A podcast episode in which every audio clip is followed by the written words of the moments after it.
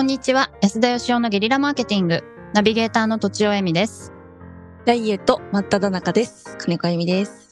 安田義雄です。始めたの？始めました。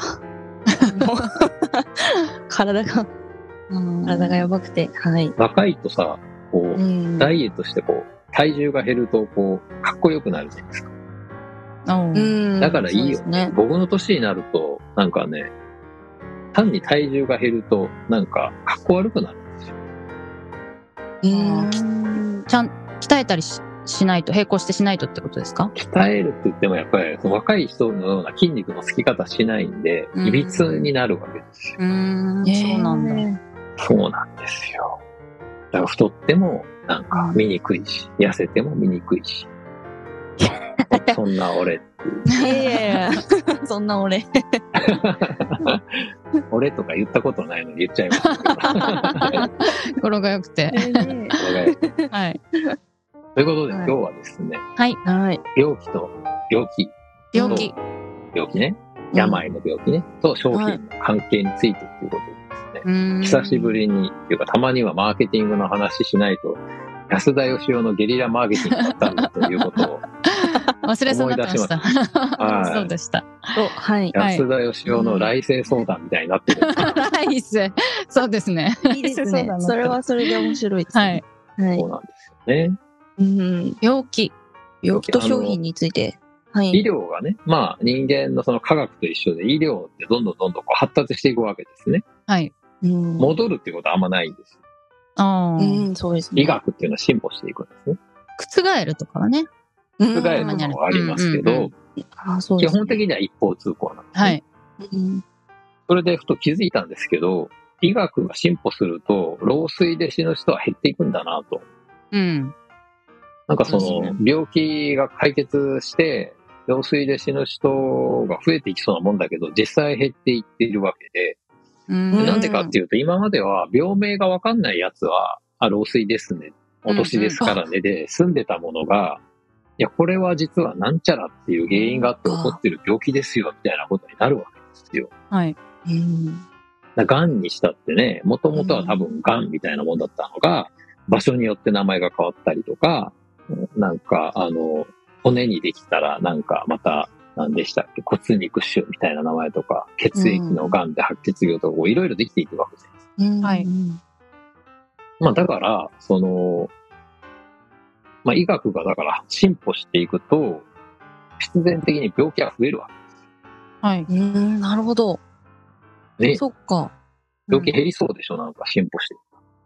減りそうですね。実は増えるんだ。うん一方通行なんですよ。病気は増えるばっかりで減りはしない。それも、その、その病気が突然現れるなんかあのコロナみたいなやつもありますけどう、んうんもともとあったやつに名前がついて、うん。例えば今風邪っていうことになってるけど、風邪の中でもこの症状は特になんちゃら症候群と名付けようみたいなことになるわけですよ。はいこれが商品開発に非常に似てるよなということに気づいたわけですね、私。おーというとで商品も同じで、その、例えば美容師さんに髪を切ってもらうっていうね、こういう、まあ、お仕事というか、商品がありますよね。はいうんうん美容師さんにお金を払って髪を切ってもらうことにあんまりみんな違和感ないじゃないですか。はいないですね。だけど、その、そういう商売がもし世の中にまだなかったらば、うん。想像つかないと思うんですけど、例えば、自転車の乗り方を教えてくれる専門家みたいなのね、あるかどうか知らないんですけど、あんまりピンとこないでしょ。ピンとこないですね。近所のおじさんが、あ、れ？俺がじゃあ乗り方教えてやるよ、みたいなことで、えーうん。後で、はい、7000円です、みたいなこと言われても、えーみたいな。もう、ドキ。私取材したことあるんですけどね。あれ？えあでも無料です無料サービスであの公園でやってる。ええあのせでも教えるのがめっちゃ教えるの専門みたいな人。はい。えいや、まあ、でもまあ何が言いたいプロかというと、ではない。はいすいません。仕事にはですね、その、まだ、その、名前がついてないお仕事と、うん。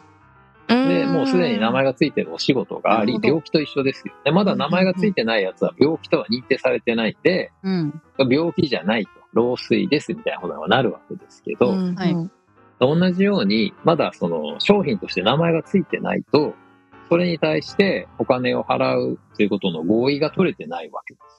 はい。今はたまたまね、その美容師さんとかお笑い芸人とか歌手とかが商売としてもうみんなに認められてるんで、歌を歌ってお金を稼ぐ。まあそういう人もいますよね、みたいな感じですけど、単にそれはあの、その商品が今すでに発見されて認知されてるっていうだけだな。はい。うん。なるほど。まあつまりこうなんかもう一回歴史を巻き戻してね、2000年ぐらい前からもう一回人間全員が記憶喪失になってやり直したとしたら、今ある病気と違う病気が多分いっぱいあって、今ある病気がなくなってる可能性もあるわけですうね。ん。商品もそれ全く一緒ってことだ。なるほど。はい。名前つけちゃえば、お金取れちゃうみたいな。名前つければ、あの、まず商品としての第一歩。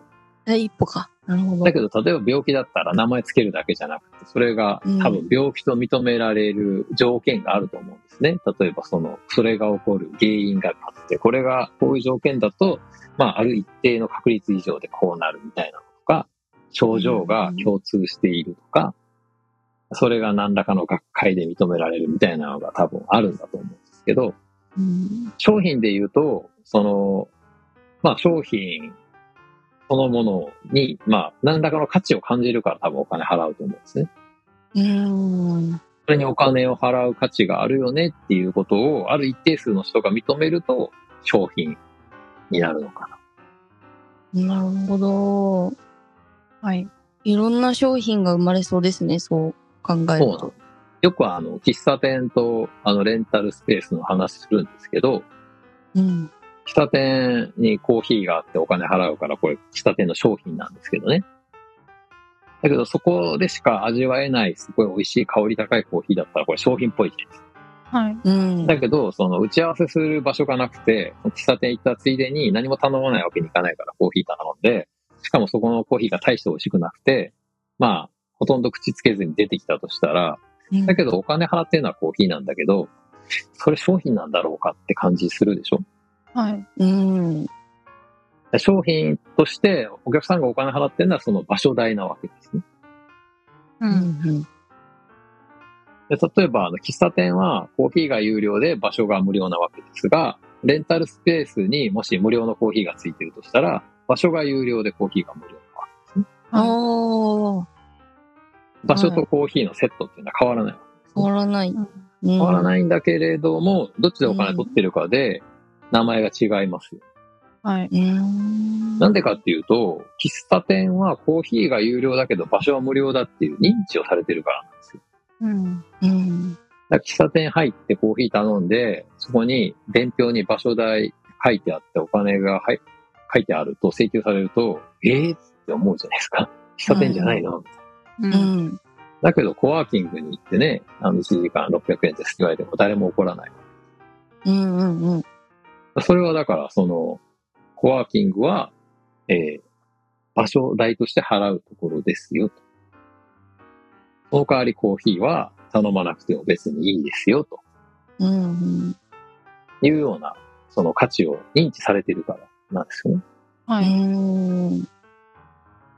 つまり、その、名前つけるってことと、その名前がついてるものは、こういう人にはこういう価値があるんですよっていうことをちゃんと解説してあげて、なるほど、だったら僕はその600円払いますみたいな人がある一定数になった時に、それは商品になるっていうことうだ。ん。うん。うん。名前をつけて価値を説明できれば商品になる。価値を、その、全員に、あの、なんて言うんでしょう、認めてもらう必要がないんで、自分が月に5人お客さんが必要だったら、その5人が認めてくれれば、それは商品になるってことですようん。だけどね、やっぱ本当に名前をつけない人多いんですよね。サービスに名前をつけなかったり、その、どういう価値なのかをちゃんと説明してなかったり、値段をつけてなかったり、だから買いようがなかったりするんですね。うん。なるほど。まあ、レンタルスペースも今あるからみんな行きますけど、うなんかいつも使ってなさそうな会議室、隣の会社の会議室にいきなり行って、1000円でどうとかって交渉しないじゃないですか。はい。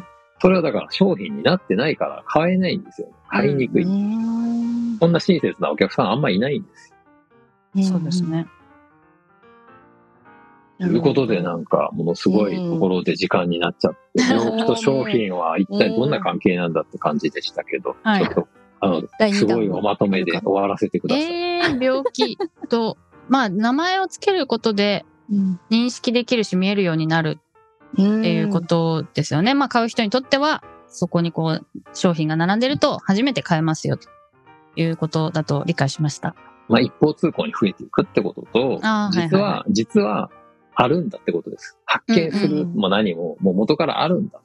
なるほど。ただ、認知されてないだけ。なるほど。ということで、はい。本日は以上です。ありがとうございました。ありがありとうございましたがとうございまし。た。本日も番組をお聞きいただきありがとうございました。私たち3人でギブの実験室というオンラインサロンを始めることにしました。